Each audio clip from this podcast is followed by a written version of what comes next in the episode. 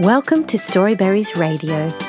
You can read along with any of our stories, all for free at our website storyberries.com.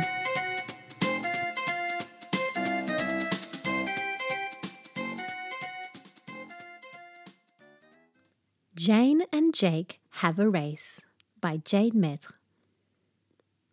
Jane made a cape and a cap. Then she baked a cake and made a salad.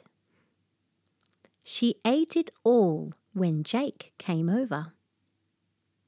Later, Dan, Jack, and Dane also came. Jane was happy to see her pals. They sat by the lake and watched the waves. The wind blew a gale past the little lane.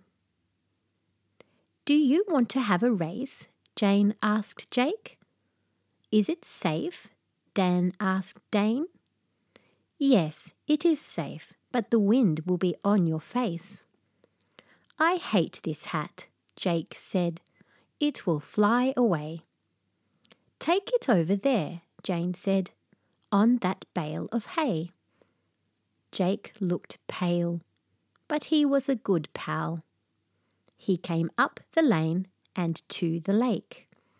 He put his hat in a safe place. Ready, set, go! Dan and Dane waved their flags. Jake and Jane ran fast from the gate. There was not a chance of being late. Both friends kept a speedy pace, and both of them won. That was ace. The end.